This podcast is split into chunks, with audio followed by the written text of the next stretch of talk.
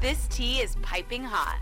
Get the latest celebrity news first all day long with hot headlines from OKMagazine.com. MetLife Stadium had the time of their lives fighting dragons with Taylor Swift and her rumored boyfriend, Travis Kelce, on Sunday night, October 1st.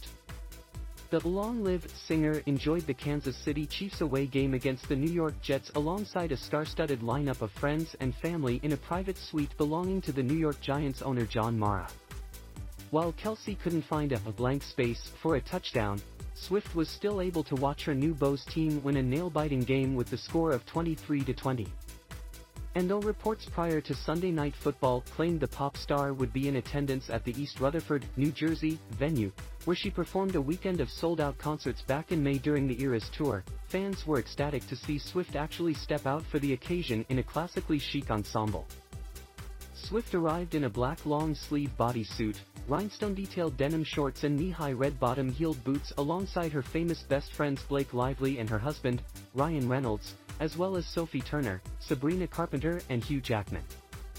Once inside the suite, the 33-year-old could be seen chatting with fellow WAG's Brittany Mahomes before the Bad Blood singer took the time to bond with Kelce's mom, Donna. For a second weekend in a row, Swift and Mama Kelce seemed to have a blast, as they chatted while the all-too-well hitmaker put her arm around her for a hug.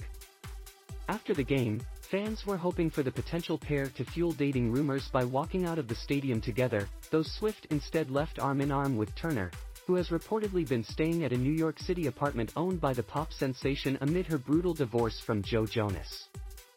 Kelce, on the other hand, posed for photos with fans in a white t-shirt and a black baseball hat before heading out of the stadium on the Chiefs bus, though he was caught entering Swift's New York City estate earlier Sunday morning.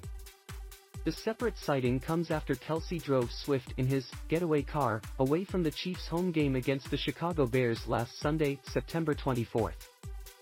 Following the game, Swift joined Kelce for an after-party with Chiefs players, their significant others and some friends for a small celebration. The You Need to Calm Down singer's rumored romance with Kelce has nearly broken the internet, with Swifties thrilled to see their favorite blondie's possible new love story come to life. Will Swift and Kelce be each other's endgame? Only time will tell.